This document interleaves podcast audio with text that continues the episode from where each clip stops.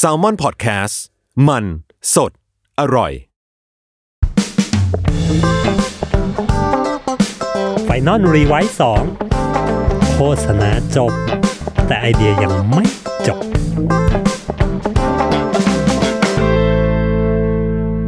สวัสดีครับผมกลับมาพบกับ Final Revise 2 Podcast นะครับ โฆษณาจบแต่ไอเดียมันยังไม่จบจ้ากับผม นายซีนวลคนดีคนเดิมของพวกคุณนั่นเองนะครับ วันนี้เราอยู่กันใน EP ที่ 11 แล้วนะ เป็นตัวเลขที่สวยงามเหลือเกิน และในวันนี้นะครับผมมีแคมเปญมีไอเดียที่อยากจะมาชวนทุกๆคนคุยนะครับ ว่ามันจะเกิดอะไรขึ้นวะถ้าเราเอาการพนันเนี่ยกลายมาเป็นไอเดียโฆษณาได้ คุณฟังไม่ผิดนะ วันนี้เราจะคุยกันในเรื่องการพนันนะครับ เราจะเอาการพนันมาเป็นไอเดียโฆษณา บางครั้งถ้าถ้าเราได้รับโจทย์นะครับ มาสักโจทย์หนึ่งที่โอเคมันอาจจะไม่ใช่ branding อะไรใหญ่โตไม่ได้มี message อะไรคมคายที่จะต้องพูดที่จะต้องบอกนะครับ แต่เราอยากทำโปรโมชั่นอะไรสักอย่างหนึ่งหรืออยากได้ engagement อยากได้การมีส่วนร่วมจากคอน sumer เนี่ย เราก็อาจจะคิดนู่นนี่นั่นไปเรื่อยเปื่อยนะครับผม แต่ มันมีครีเอทีฟอยู่กลุ่มหนึ่งนะ ที่เขาหยิบเอาการพนันเนี่ย มาเทิร์นให้กลายเป็นไอเดีย และสร้าง engagement กับคอน sumer ได้มากมายนะแบบโอ้โห ผู้คนเข้ามาเล่นกันอย่างล้นหลามนะครับ ซึ่งซึ่งมันมีความเหมาะเจาะอะไรกันพอดีพอดีนะฮะ กับแคมเปญประมาณนี้นะครับ เพราะว่า โอเคมันอาจจะเป็นแคมเปญที่แบบไม่สามารถทำอะไรซับซ้อนได้มากมายอะไรนี้ฮะก็แมคานิกมันก็ต้องตรงไปตรงมาเลยนะครับ เป็นการพนันก็เหมือนแบบเบสกันอะว่าเฮ้ยถ้าคุณเดาอย่างนี้ แล้วถ้ามันถูกนะ ฉันมีอะไรบางอย่างให้นะครับมันก็ง่ายๆนะครับ สนุก แล้วก็ทำให้ทุกคนแบบเฮ้ยอยากเข้ามาร่วมเล่นกันนะครับแคมเปญแรกที่ผมจะพูดถึงนะครับเป็น แคมเปญของ Budweiser นะครับเบียร์ของทางอเมริกาที่มีแคมเปญร่วมกับทีมอเมริกันฟุตบอลนะครับ ที่ชื่อว่า Cleveland Brown จริงๆแล้วเนี่ยเบียร์กับกีฬาเนี่ยมันก็เป็นของคู่กันมาตั้งแต่ไหนแต่ไรแล้วนะครับผมทุกๆเบียร์เนี่ยก็จะมีแคมเปญอะไรบางอย่างกับเกี่ยวกับทีมกีฬาอยู่สม่ำเสมอนะครับ ซึ่งเอาจริงอย่าง Budweiser เองก่อนหน้านี้เขาก็จะมีแคมเปญที่ ทำกระป๋องกระป๋องเบียร์ Budweiser tailor-made ไปตามทีมอเมริกันฟุตบอลของอเมริกานะครับก็สมมุติทีมนี้ก็เป็นกระป๋องแบบหนึ่งทีมนี้ก็เป็นกระป๋องแบบหนึ่งนะครับ เป็นโลโก้ของทีมไปนะครับ เมื่อแคมเปญนั้นจบไปนะครับ ทาง Budweiser ก็ทำการต่อยอดปีถัดมานะครับ ซึ่งปกติแล้วเนี่ยเวลาแบรนด์จะเลือกจับเข้ากับ ทีมสักทีมหนึ่งหรือเมืองสักเมืองหนึ่งนะครับเขาก็คงจะเลือกทีมที่เก่งมากๆ ถ้าเป็นฟุตบอลนะฮะก็คงแบบเลือกจับกับลิเวอร์พูลเลือกจับกับแมนซิตี้เลือกจับกับแมนยูนะครับ เพื่อมาต่อยอดทำให้แบรนด์มันแบบเป็นที่นิยมมากขึ้นนะครับ แต่สิ่งที่ Budweiser ทำนะ Budweiser คิดตรงข้ามเลยนะ Budweiser ไปจับกับทีมที่ห่วยที่สุด และเมืองที่ ห่วยที่สุดในด้านการกีฬาของอเมริกานะนั่นคือเมืองคลีฟแลนด์คลีฟแลนด์เป็นเมืองที่เหมือนต้องคำสาปอะที่ไม่สามารถคว้าแชมป์รายการใหญ่ๆ ให้กับเมืองได้เลยนะครับ ไม่ว่าจะเป็นกีฬาใดๆก็ตามนะครับ soccer อเมริกันฟุตบอลเบสบอลบาสเกตบอลฮอกกี้นะครับ รายการใหญ่ๆ รายการ major ทั้งหลายทั้งแหล่นะ เขาไม่สามารถคว้าแชมป์ได้เลยเป็นเวลากว่า 50 กว่าปีครับชนิดกีฬาที่เขาไปเลือกจับนะ Budweiser ไปเลือกจับกับทีม Cleveland Browns ทีมอเมริกันฟุตบอลที่ช่วงนั้นเนี่ยเรียกได้ว่า แพ้แพ้แพ้แพ้แพ้สะกดคำว่าชนะไม่เป็นห่วยมากๆ ไม่เคยชนะใครเป็นเวลากว่าเกือบ 2 ปีชัยชนะครั้งล่าสุดของเขานะครับ ก็คือเมื่อประมาณวันที่ 24 ธันวา 2016 เวลาผ่านมา2ปีนะปี2018นสิบแปดนะเขาก็ยังไม่ชนะใคร อเมริกันฟุตบอลแข่งกัน16นัดต่อหนึ่งฤดูกาลนะครับคลิฟแลนด์บาวทำสถิติไม่ชนะใครเลย19นัด แปลว่าฤดูกาลนั้นผ่านไป อีกฤดูกาลหนึ่งทั้งฤดูกาลแข่ง16นัด แพ้แม่งรวดเลย16 0 16นะครับ ขึ้นฤดูกาลใหม่ก็ยังคงแพ้อีก อเมริกันฟุตบอลมันเป็นกีฬาที่ฮิตที่สุดของชาวอเมริกา แล้วจินตนาการถ้าคุณอยู่ในเมืองคลีฟแลนด์แล้วแบบโอ้ไปนัดนี้โอ้แพ้อีกแล้ว จนมันมีคำพูดหนึ่งนะฮะว่า one win is a Cleveland Super Bowl คือการชนะสักครั้งหนึ่งเนี่ยสำหรับชาวคลีฟแลนด์แล้วมันเหมือนกับแบบโอ้เราคว้าแชมป์ซูเปอร์โบวล์ได้แล้วอะ เพราะฉะนั้นนะครับสิ่งที่ Budweiser เข้าไปทำกับเมืองคลีฟแลนด์และ Cleveland Browns ก็คือการเอาตู้แช่เบียร์นะครับ ตู้นึงมีอยู่ 200 ขวด 2 300 ขวด เอาไปตั้งตั้งตั้งตั้งตั้งไว้ในผับที่อยู่ใกล้ๆกับสนามอเมริกันฟุตบอลนะครับ แล้วก็ล็อกตู้นี้ไว้เปิดไม่ได้ เขาตั้งกฎข้อหนึ่งครับว่า เฮ้ชาวคลีฟแลนด์ถ้าเมื่อไหร่ที่ Cleveland Browns ชนะเนี่ย ตู้แช่เบียร์เนี่ยจะถูกเปิดออก แล้วพวกคุณทุกคนชาวคลีฟแลนด์ หยิบเบียร์ในตู้เนี้ยไปดื่มกินฉลองกันได้ฟรีๆเลย เราแจกเลย เอาไปเลย แคมเปญเนี้ยเริ่มเมื่อเดือนสิงหาคมนะครับ มันก็จะมีแข่งก่อนหน้านี้อยู่หนึ่งนัด นัดแรกก็แพ้ นัดที่สองก็แพ้นะครับ นัดที่สามนะครับทำท่าว่าจะแพ้แล้วนะครับ แข่งไปในช่วงนาทีสุดท้าย ผมไม่แน่ใจว่าเป็นช่วงต่อเวลาด้วยหรือเปล่านะครับคลิฟแลนด์กำลังตามหลังอยู่นะครับ แล้วเขาก็บุกบุกบุกบุกไป จนถึงนาทีท้ายๆเนี่ย แล้วเขาก็ไปวางทัชดาวได้นะครับพลิกกลับมาชนะได้ ทุกคนในเมืองเฉลิมฉลองแบบโอ้โหดีใจโคตรแบบกูชนะแล้วอย่างที่บอกครับ one win is a Cleveland Super Bowl ชัยชนะหนึ่งครั้งเหมือนกับได้ซูเปอร์โบวล์แล้วนะครับ ไม่ขออะไรแล้วชาวคลีฟแลนด์หลังจากที่ชนะนะครับผมจำได้ว่ามันชนะ New York Jets นะครับ ทุกคนในเมืองต่างเฉลิมฉลองบ้าคลั่งนะครับ และไอ้ตู้แช่เบียร์ของ Budweiser เนี่ยก็ถูกเปิดออก ทุกคนก็คว้าเบียร์จากตู้แช่ที่ถูกล็อกนี้ไว้นะครับ ลืมชื่อแคมเปญนี้แคมเปญนี้มันชื่อว่า Victory Fridge นะครับ ก็คือตู้แช่แห่งชัยชนะนั่นเองนะครับ กลายเป็นว่า Budweiser ได้ใจแฟนๆ ชาวคลีฟแลนด์เป็นอย่างมากนะครับ ยอดขายของเบียร์ Budweiser เนี่ยเพิ่มขึ้นนะครับ5แสนขวด เมื่อเทียบจากปีที่แล้วนะครับ เฉพาะในเมืองคลีฟแลนด์นะแปลว่าคนคลีฟแลนด์รักใน Budweiser มาก ๆ นะครับที่เหมือนมีทุกข์ก็ร่วมเสพทุกข์กันมา พอมีสุขเราก็เฮด้วยกันนะครับ อันนั้นเป็นแง่ยอดขายเนาะในแง่ของกล่องในแง่ของรางวัล แคมเปญเนี้ยก็ไปคว้ารางวัลจากหลากหลายเวทีนะก็ไปคว้ามา2บรอนซ์จากเวที Cannes Lions นะครับ แล้วก็ไปคว้าเวที เอ่อ Clio Awards แล้วก็อีกอีกมากมายหลายเวทีเต็มไปหมดเลยฮะเท่านั้นยังไม่พอนะครับ อย่างที่บอกคือ เฮ้ย ชาวคลีฟแลนด์รักใน Budweiser มากที่ที่มีแคมเปญนี้ ในปี 2019 นะครับ ปีล่าสุด ทาง Budweiser เองนะครับ ก็ต่อยอดแคมเปญโดยการทำเป็น product ตู้เย็นขึ้นมา แล้วก็เปิดร้านวางขายตู้เย็นแม่งเลยทีนี้นะครับ ไม่ไม่ขายเบียร์แล้วนะครับ สร้างเป็นตู้เย็นขึ้นมามี 2 ไซส์ไซส์เล็กนะครับไซส์เล็ก 6,000 บาทนะครับไซส์ใหญ่ประมาณ 18,000 บาทนะครับ600 เหรียญ US ชาวคลิฟแลนด์ถ้าคุณรักใน Victory Fridge นี้ คุณซื้อมันไปตั้งไว้ที่บ้านเลย แล้วก็ฉลองชัยชนะกันได้ทุกวันเลยนะครับ ก็เป็นแคมเปญที่เริ่มต้นมาจาก การพนันเล็กๆนะครับสร้าง brand love ให้เกิดขึ้นให้ให้มันต่อเนื่องขึ้นไปเรื่อยๆนะครับนี่คือแคมเปญที่หนึ่งที่ผมหยิบมาชวนคุยกันวันนี้นะครับ คุณคิดเห็นกันว่ายังไงนะครับ ทุกคนคิดเห็นกันว่ายังไง ก็แลกเปลี่ยนกันได้นะครับเคสถัดไปนะครับ เราจะข้ามฟากไปยังประเทศอาร์เจนตินาบ้างนะครับ กับแบรนด์ Noblex นะครับ Noblex เนี่ยเป็นแบรนด์เครื่องใช้ไฟฟ้านะครับ ประจำประเทศอาร์เจนตินาเรียกว่าเป็นโล c a l แบรนด์แหละที่ ที่ผลิตในประเทศอาร์เจนตินาแล้วก็ทำวางขายในประเทศอาร์เจนตินาแล้วก็แถบอเมริกาใต้นะครับ ซึ่ง Noblex เขาก็มีขายแบบของใช้ไฟฟ้าทั่วก็เหมือนอย่างซัมซุงเหมือนอย่างโซนี่อะไรเงี้ย ขายทีวี ขายหม้อหุงข้าว ขายพัดลมพัดลมขายแอร์อะไรก็คือมีหมดนะครับผม ทีนี้สิ่งที่เกิดขึ้นเมื่อปี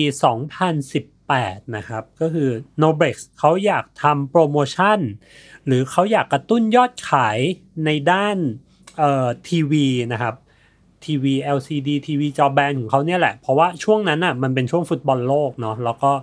เขาก็มีจุดประสงค์ว่า เฮ้ย มันน่าจะดีนะถ้าคอน sumer หรือชาวบ้านทั่วๆไป ผู้ใช้ผู้บริโภคทั่วๆไป ได้เปลี่ยนโทรทัศน์เป็นเป็น no break กัน มันก็เป็น โอกาสในการเพิ่มยอดขายนะฮะ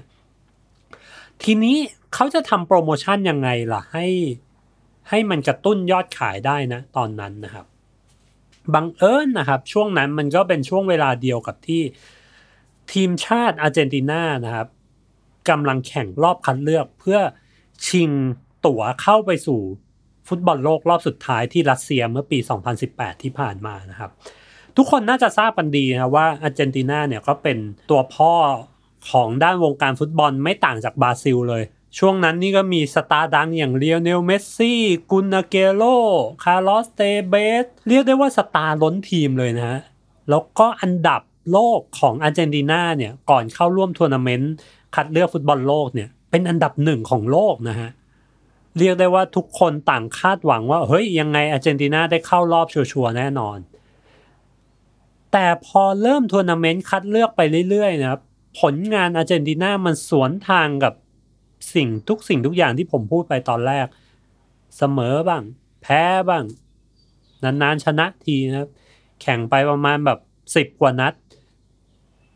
อันดับของอาร์เจนตินามันเริ่มตกตกตกลงไปแล้วสุ่มเสี่ยงที่จะแบบเฮ้ยอาจจะไม่ได้ไปบอลโลกว่ะ ลองคิดภาพนะครับ ถ้าฟุตบอลโลก ไม่มีอาร์เจนตินาขึ้นมา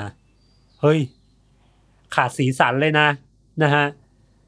ตอนนั้นผู้คนในอาร์เจนตินาก็ต่างแบบ เฮ้ย มันอะไรกันว่ายังไงกันว่าทุกคนในชาติต่างโฟกัสมาที่ประเด็นประเด็นนี้ว่าอาร์เจนตินาจะได้เข้ารอบสุดท้ายฟุตบอลโลกหรือเปล่านะเหมือนตอนนั้นเป็นวาระแห่งชาติเลยนะครับ ทางแบรนด์ Noblex นะครับ ร่วมกับเอเจนซี่ที่ชื่อว่า David ของ Bruno s i l e s เนี่ย ร่วมคิดค้นแคมเปญโปรโมชั่นแคมเปญหนึ่งขึ้นมานะครับ เป็นแคมเปญที่ชื่อว่า All in Promo หรือโปรโมชั่นที่ทุ่มหมดหน้าตักเลยนะครับ mechanic ที่คุณนิโคล่าวาล่าและคุณอิกนาซิโอฟลอตตาเนี่ยที่เป็น Creative Director สร้างขึ้นมาครับแล้วแล้วให้กับคอน sumer ก็คือ คุณมาซื้อทีวีของ Noblex วันนี้ ถ้าอาร์เจนตินา ไม่ผ่านเข้ารอบสุดท้ายฟุตบอลโลก คือพูดง่ายๆถ้าเจนตินาตกรอบเนี่ยในอีกประมาณ 3-5 นัดถัดมาเนี่ย คุณรับเงินรีฟันคืนไปฟรีๆเลย เอาทีวีไปด้วย แล้วก็เอาเงินคืนไปด้วยนะครับ เป็นการพนันระดับชาตินะครับที่แบรนด์ Nobrex พนันกับคอน sumer ครับ โอ้โห สิ่งที่เกิดขึ้นหลังจากที่ประกาศโปรโมชั่นนี้ออกไปคือ ทุกคนแห่ไปซื้อทีวีนะครับ เรียกได้ว่าหมดภายในไม่กี่ชั่วโมงนะครับ ยอดขายนี่ขึ้นมาแบบสามสี่ร้อยเปอร์เซ็นกันเลยนะครับผม ทีนี้นะครับหลังจากที่คอน sumer ซื้อไปโอเค มันก็เป็นเวลาการลุ้นละว่าเฮ้ยอีกสามนัดที่เหลือเนี่ยอาร์เจนตินาจะลูกหมู่หรือลูกจ่าวะนะครับ ซึ่งในเวลานั้นเองนะครับ มันก็เป็นสถานการณ์การแข่งขันกันเพื่อแย่งอันดับอันดับสามอันดับสี่เนี่ย กันอยู่ประมาณห้าหกทีมนะ มันก็จะมีอุลุกวัย โคลัมเบีย เวเนซุเอลาอาร์เจนตินาเปรู แล้วก็โบลิเวียอะไรเทือกๆเนี้ยนะครับ และแต้มของทุกคนเนี่ยมันมันห่างกันแค่ประมาณแต้มสองแต้ม เพราะฉะนั้นทุกๆนัดเนี่ยมันเห็นผลหมด ถ้าเกิดคุณเสมออีกทีมหนึ่งชนะ มันก็อันดับก็เปลี่ยนไปในทันทีนะครับ นัดที่สามก่อนก่อนจะจบนะอาร์เจนตินาเสมอนะครับอันดับก็ตกลงไป ผู้คนก็ยิ่งรีบไปซื้อโทรทัศน์ขึ้นมาเพราะเอาแล้วดูทรงแล้วอาร์เจนตินาตกรอบชัวร์นะครับ นัดที่สองครับ นัดรองสุดท้ายอาร์เจนตินาเสมออีกนะครับ ทีเนี้ยอันดับของอาร์เจนตินามันเริ่มหลุดลงไปแล้วนัดสุดท้ายเนี่ยถ้าไม่ชนะเนี่ยสวยแน่นอนนะครับ ผู้คนก็ไปซื้อ ทีวีของ n o b r e x กันเพิ่มนะครับนัดสุดท้ายนะครับอาร์เจนตินาเจอเอลกวาดอร์นะครับ นาทีที่สิบเอ็ดนะครับ เอกวาดอร์ยิงได้ยิงนำไปก่อนหนึ่งลูกนะครับ ถ้าจบแบบนี้เนี่ยอาร์เจนตินาตกรอบแน่นอนนะครับ ตกรอบล้านเปอร์เซ็นต์นะครับ พอเอกวาดอร์ยิงได้นะครับ ตามรายงานที่เขาเล่าใน case study คือทุกคนแห่กันไปซื้อโทรทัศน์ Noblex เพิ่มขึ้น เพราะว่า ดูทรงแล้วอาร์เจนตินาตกรอบแล้ว ฉันน่าจะได้โทรทัศน์ฟรีแน่นอนนะครับ แต่บังเอิญนะครับ เทพเจ้าของชาวอาร์เจนตินาและเทพเจ้าของแบรนด์ Noblex นะครับ ก็คือเลโอเนลเมสซี่ยิงตีเสมอได้ แล้วกลับมายิงได้อีกหนึ่งลูกอีกสองลูก สรุปแล้วอาร์เจนตินาพลิกกลับมาชนะสามประตูต่อหนึ่ง สุดท้ายอาร์เจนตินาผ่านเข้ารอบนะผู้คนในประเทศยินดีกับการที่อาร์เจนตินาได้ได้เข้าไปสู่ฟุตบอลโลกรอบสุดท้ายอย่างที่หวังนะครับ และคนที่ยินดีที่สุดก็ไม่น่าหนีใครไปได้นะครับ นอกจากคุณลุยส์แกลลี่นะครับ ผู้เป็น CEO ของ n o b r e x นะครับ ที่โอเค วันนี้กูไม่ต้องเสียเงิน 20-30 ล้านเพื่อจ่ายคืนให้ consumer แล้วนะครับ ไม่ต้อง refund คืนให้ให้ consumer แล้วนะรอดตัวไปนะครับ นี่ก็เป็นการพนันครั้งยิ่งใหญ่อีกครั้งหนึ่งของวงการโฆษณานะครับ แล้วก็เป็นการพนันระดับชาติเลยนะฮะเรามากันในเคสสุดท้ายนะครับ ที่ผมจะหยิบยกกันมาพูดคุยกันในวันนี้นะครับ อันนี้ลองเป็นเคสที่เฮ้ยไม่ได้โปรโมชั่นอะไรละ ไม่ได้เป็นการแบบกระตุ้นยอดขายอะไรละ แต่ว่าเป็นการใช้การพนันมาเป็นการสร้าง engagement ให้กับคอน sumer นะครับผม เป็นแคมเปญของแบรนด์ Foot Locker Foot Locker จะเป็นร้านขายรองเท้าเหมือนอารมณ์แบบพวก JD เหมือนพวก Carnival ในบ้านเราอะไรเงี้ยก็จะมีรองเท้ากีฬาต่างๆ มากมาย หรือรองเท้าหนังรองเท้าอะไรก็คือเป็นเรียกได้ว่าเป็นร้านขายรองเท้าเลยนะครับ สิ่งที่แบรนด์ Foot Locker อยากจะทำก็คือเฮ้ยเขารู้สึกว่าในช่วงปี 2015 เนี่ย มันน่าจะมีโอกาสที่ดีนะในการที่แบรนด์น่ะจะ เติบโตไปในใจคนของกลุ่มผู้บริโภคที่อยู่ในในฝั่งทางทางโซเชียลอะไรเงี้ยครับ คือปี 2015 ก็เมื่อ 5 ปีที่แล้วมันก็เป็นช่วงที่โซเชียลมีเดียเรียกได้ว่าเหมือนเริ่มบูมขึ้นมาก ๆนะครับ มาก ๆในช่วงนั้น เพราะฉะนั้น Foot Locker ก็อยากจะเข้าไปจับโอกาสตรงนี้แบบเฮ้ยอยาก connect กับคนที่อยู่ในโลกโซเชียลมากขึ้นกว่านี้ว่ะนะฮะ สิ่งที่ทางคุณแดนเลซี่นะครับและคุณคริสเบลฟอร์ดฮิลนะครับสองครีเอทีฟหนุ่มจากเอ่อ BBDO นิวยอร์กนำไปเสนอกับ Foot Locker นะครับก็คือเขามองว่าเฮ้ยกลุ่มคนที่น่าที่เราน่าจะไปจับในแคมเปญนี้คือกลุ่มคนที่เล่นกีฬาบาสเกตบอลนะครับเพราะนักบาสนะครับคนที่เล่นบาสมันก็จะมีการซื้อรองท้องรองเท้าอะไรกันกัน กันเยอะอยู่แล้วนะครับ แล้วก็บาสก็เป็นกีฬาที่ยอดนิยมอันดับต้นๆอันดับ 2 ได้นะครับของชนชาติอเมริกัน และในกีฬาบาสเกตบอลเนี่ยครับมันก็จะมีchallenge หนึ่งนะครับที่คนเล่นบาสในอเมริกันจะรู้ดีก็คือ horse challenge horse challenge มันเหมือนการท้าแข่งหนึ่งต่อหนึ่งนะแต่ว่าไม่ใช่ท้าแบบว่าเลี้ยงกันแล้วก็สู้กันหนึ่งต่อหนึ่งแต่ว่ามันเป็นการท้าเล่นท่านะเล่นท่ายากสมมุติ ถ้าผมเลี้ยงเลี้ยงมา แล้วก็ shoot จากที่ไกลๆเลย อีกฝ่ายก็ต้องทำท่านั้นตามนะครับ หรือถ้าผม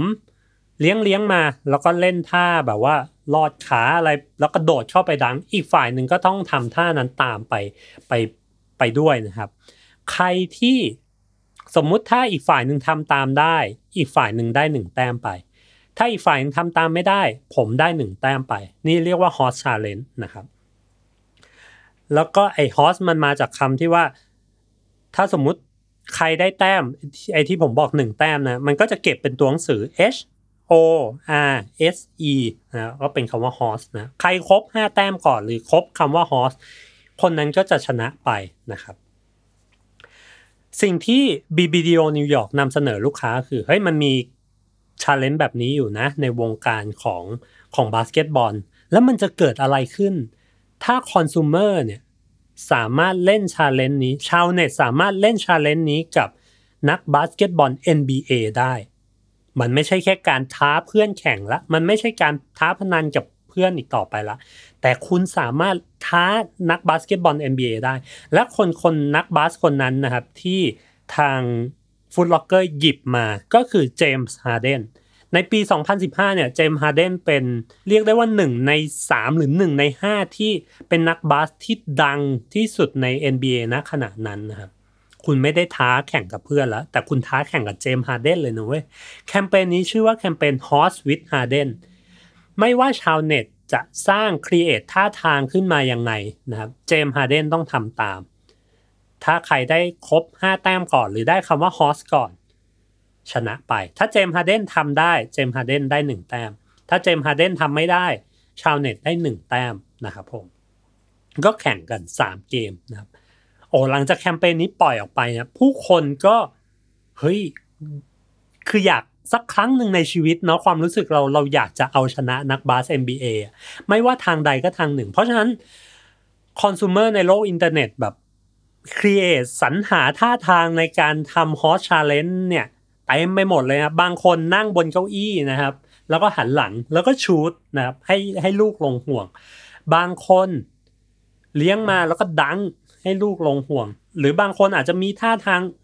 ต่างๆ นานาเต็มไปหมดเลยนะฮะมีคนส่งคลิปเข้ามาเป็นแบบหลายหมื่นคลิปเลยนะครับ เพื่อทำ challenge ไอ้ Horse with Harden นี้นะครับ แล้วเมื่อคลิปถูกส่งมานะครับ เขาก็จะเก็บรวบรวมไว้ แล้วเขาก็นัดเจมส์ฮาร์เดนมาหนึ่งวันนะครับ เพื่อที่จะมาทำ horse challenge นี้ เขาก็เลือกคลิปมาเลยนะครับ จาก 20,000 คลิปมันก็ถูก generate เลือกมาเลือกมา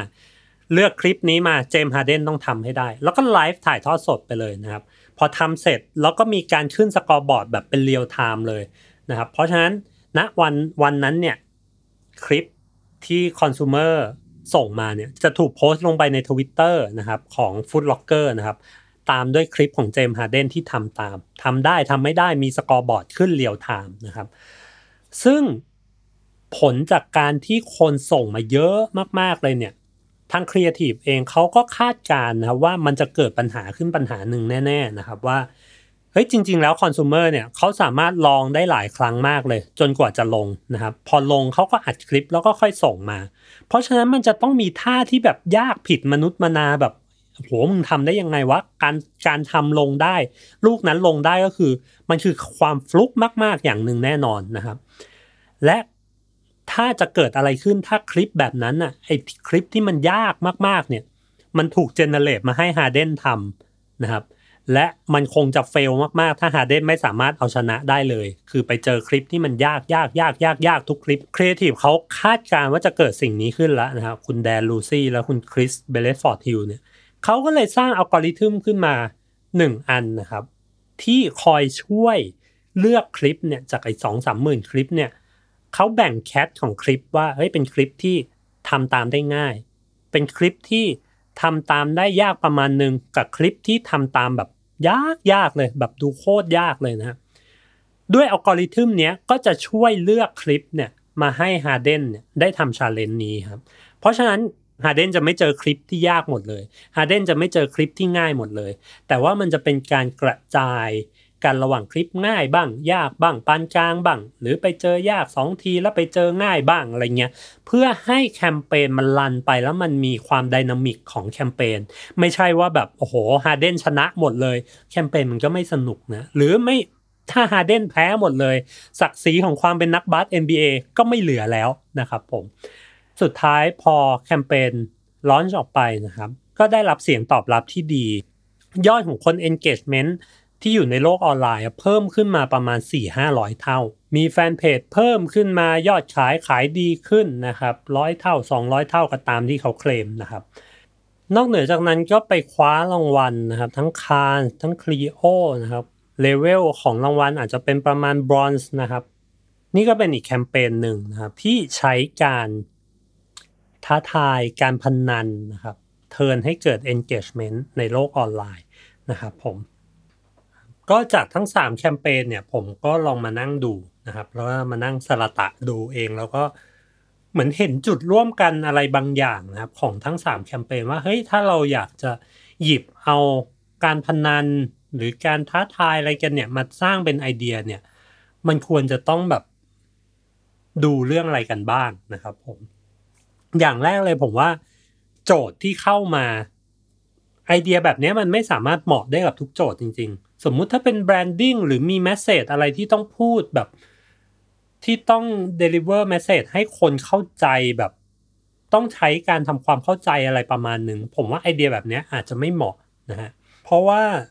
ไอเดียแบบนี้โจทย์ที่เข้ามามันต้องง่ายแล้วมันต้อง simple มาก mechanic มันต้อง simple มาก ไม่งั้นมันโห มันจะต้องมี condition หนึ่ง condition สอง condition สาม condition สี่มันจะเริ่มไม่สนุกแล้วนะฮะเพราะฉะนั้นอย่างแรกเลยที่เข้ามาคือโจทย์นะถ้าเป็นโจทย์พวกโปรโมชั่นหรือสร้างแบรนด์ engagement อะไรเล็กๆ น้อยๆ เป็นมีความเป็น tactical campaign เนี่ย อันนี้ผมว่าโอเค อาจจะใช้ไอเดียแบบนี้เอาไปใช้ได้นะ แต่ถ้าเริ่มเป็น branding หรือว่าต้องการพูด message อะไร เยอะๆ ยาวๆ เริ่มไอเดียการใช้การพนันอาจจะไม่เวิร์กละนะฮะ สองคือมันต้องสนุกแล้วมันต้องง่าย เราอาจจะเอาไว้ลองเช็คตัวเองได้ว่าเฮ้ยสมมุติถ้าเราคิดไอเดียนี้แล้วโอ้มันวิธีการเข้าร่วมมันยากเหลือเกินว่ะ หรือวิธีการเข้าร่วมมันเริ่มไม่สนุกแล้วว่ามันต้องมีหนึ่งมีสองมีสามมันโอ้โห ใครจะมาทำวะใครจะมานั่งใช้เวลาขนาดนั้นวะหรือใครมันจะต้องมีความพยายามขนาดนั้นในการเล่นกับแคมเปญเราวะนะครับอย่างง่าย ๆ เลยครับทุกแคมเปญที่ผมยกมา mechanic มันมันจะง่ายมากเลยนะครับถ้าอาร์เจนตินาตกรอบ คุณได้เงิน refund ของทีวีไปฟรีๆคอน sumer ไม่ต้องทำอะไรเลยนะครับ แค่ลุ้นอย่างเดียว เหมือนเราลุ้นผลบอลเหมือนเราลุ้นหวยแค่นั้นแหละ หรือถ้า Cleveland Browns ชนะ ทุกคนได้กินเบียร์ฟรี หรือถ้าคุณอยากแข่งกับฮาเดนคุณคุณส่งคลิปเข้ามานะครับ ทุกอย่างมันแมคานิกมันง่ายหมดเลยนะมันไม่ซับซ้อนอะไรเลย มันแค่แบบ ทำให้ความรู้สึกเหมือนเราได้ลุ้นหวยอยู่จริง เหมือนเราได้ลุ้นบอลอยู่จริงนะครับ อย่างที่สามคือ ถ้าเราลองเล่นกับอ g e n d a ของทั้งประเทศ หรืออ g e n d a ของทั้งทั้งเมือง หรืออะไรก็ตามที่คนมันมีส่วนร่วมส่วนอินอยู่เนี่ยไอเดียแบบนี้มันจะเข้าไปถึงคอน sumer ได้ง่ายขึ้นนะครับ อย่างอาร์เจนตินาอย่างเงี้ยฮะถ้าแคมเปญแบบเนี้ยมันไปอยู่ในประเทศที่คนไม่ได้อินฟุตบอลเงี้ยแคมเปญนี้ก็อาจจะไม่สักเซสเท่านี้ เหมือนมีอยู่ช่วงหนึ่งนะครับในในเมืองไทย นันยางครับ เมื่อประมาณปีแล้วถ้าผมจำไม่ผิด ปีหรือสองปีที่แล้วเนี่ยแหละที่ลิเวอร์พูลเป็นแชมป์แชมเปี้ยนลีกนะนันยางออกมาประกาศว่าเฮ้ย ถ้าลิเวอร์พูลได้แชมป์แชมเปี้ยนลีกนะครับเขาจะทำรองเท้ารุ่นพิเศษขึ้นมา โอ้โห ทุกคนแห่มา สั่งซื้อนะครับ สั่งจอง เพราะว่าโอ้ช่วงนั้นเป็นช่วงที่ลิเวอร์พูลขาขึ้นมาก ๆนะครับ ก็ต้องมาให้ถูกบริบทนะก็คือมาอยู่ในที่ที่คนอินจริง ๆ อยู่ในบริบทที่เฮ้ยคนมันเป็นอ g e n d a ระดับประเทศของของที่ที่นั้นจริง ๆ นะครับนั่นคือข้อที่สามนะข้อที่สี่คือ อย่าพนันอะไรในสิ่งที่เราทำไม่ได้นะ ในหรือในสิ่งที่มันเกินตัวเราไปนะเพราะว่าเฮ้ยถ้าสมมุติเราเกิดแพ้พนันขึ้นมานะโอ้ความชิบหายเกิดขึ้นเลยนะนะเหมือนอย่างเหมือนอย่างอาร์เจนตินาไอ้เคส Noblex เหมือนกันนะฮะคือผมว่าเขาคงวางแผนไว้ก่อนแล้วแหละนะครับ แต่ถ้าสิ่งที่เขาเขาพนันเขาอาจจะไม่ได้คิดว่าเฮ้ยโหคนมันจะแห่ไปซื้อกันเยอะขนาดนี้นะ แล้วถ้าสมมุติอาร์เจนตินาตกรอบขึ้นมาจริงๆเนี่ย เงินที่คุณต้องคืนให้ consumer เนี่ยมัน สามสิบสี่สิบล้านเลยนะโหเรื่องใหญ่เลยนะนะครับเพราะฉะนั้นจะพนันอะไร ให้มองว่าเฮ้ยสมมุติถ้าเราเสียเนี่ยเราเราพร้อมเสียตรงนั้นได้หรือเปล่านะครับผมก็คือมองให้เป็น worst case ไว้ก่อนนะครับ มันเลยต่อเนื่องมาเป็นในข้อที่ห้านะครับ คือให้ให้คาดการปัญหาที่มันจะเกิดขึ้นก่อน หรือว่า foresee ถึงพวกผลเสียหรือ worst case ต่างๆ ที่มันจะเกิดขึ้นกับแคมเปญนี้นะครว่าเฮ้ยถ้าแคมเปญนี้มันถูกปล่อยออกไปเนี่ยสิ่งที่หนักที่สุดที่มันจะเกิดขึ้นนะครับไม่ว่าจะเป็นการมูลค่าของสิ่งที่เราพนันไป หรือว่าถ้าคอน sumer ไม่เล่นกับเราเลย หรือถ้าคอน sumer เล่นมาเยอะๆเนี่ยเราจะเตรียมตัวรับมือยังไง เหมือนวางแผนเพื่อเตรียมตัวรับมือไว้ก่อนนะครับ อย่างเช่นไอแคมเปญ Horse with Arden นะครับที่ทางคุณเคทีฟ ทั้งสองคนเขาแบบมีคิดกันแล้วก็เฮ้ยถ้าสมมุติทุกคลิปที่มันส่งมามันเป็นยากยากยากหมดเลยเนี่ย เราจะทำยังไงกันดีวะ เพราะฉะนั้นเรา develop อัลกอริทึมขึ้นมา เพื่อให้แบ่งคลิปเนี่ยให้เป็น 3 กลุ่มกลุ่มง่ายกลุ่มกลางกลุ่มยากนะครับ แล้วก็ค่อยๆผสมผสมมันนะครับ คลิปที่ฮาเดนเจอจะได้ไม่ต้องง่ายไปซะทั้งหมด หรือจะได้ไม่ต้องยากไปซะทั้งหมด เพื่อให้มันมีดินามิกมันมีอะไรของแคมเปญนะฮะให้ไม่ให้แคมเปญมันสนุกอยู่ และนี่ก็คือทั้ง 5 ข้อที่ที่ผมตกผลึกได้จากจากเคสทั้ง 3 เคสนี้นะครับ ก็คือ 1. โจทย์ที่เข้ามาต้องต้องไม่ซับซ้อนมากนะครับอาอาจจะเป็นแค่สร้าง engagement ทำโปรโมชั่นอะไรบางอย่าง 2. คือ mechanic อย่าไปยากมาก ต้องง่ายๆไว้ให้ consumer เล่นง่ายๆ แล้วมีความสนุก 3. คือเล่นกับ agenda ที่เป็นสิ่งที่ทุกคนอินอยู่นะตอนนั้น จะดึงคนเข้ามาร่วมได้ง่ายมากเลย สมมตินะครับถ้าผมทำเป็นเฮ้ยถ้านายกตู่เนี่ยออกเนี่ยเราจะแจกอะไรบางอย่างอะคนก็อาจจะแบบอืเล่นกันกระหน่ำนะครับ ข้อที่ 4 คือ อย่าพนันหรืออย่าท้าอะไรที่มันเกินตัวเกินไปนะครับทุกสิ่งที่เราพูดออกไปเราต้องทำให้ได้จริง และ 5 คือคาดการ์ผลเสียหรือ worst case หรือว่าปัญหาต่างๆ ที่มันจะเกิดขึ้นมาเข้ามากับแคมเปญนี้นะครับ และนี่ก็คือ EP 11 นะครับ ของ Final Rewise 2 Podcast โฆษณาจบ แต่ไอเดียมันยังไม่จบจ้า เจอกันใหม่ใน EP ที่ 12 สวัสดีครับ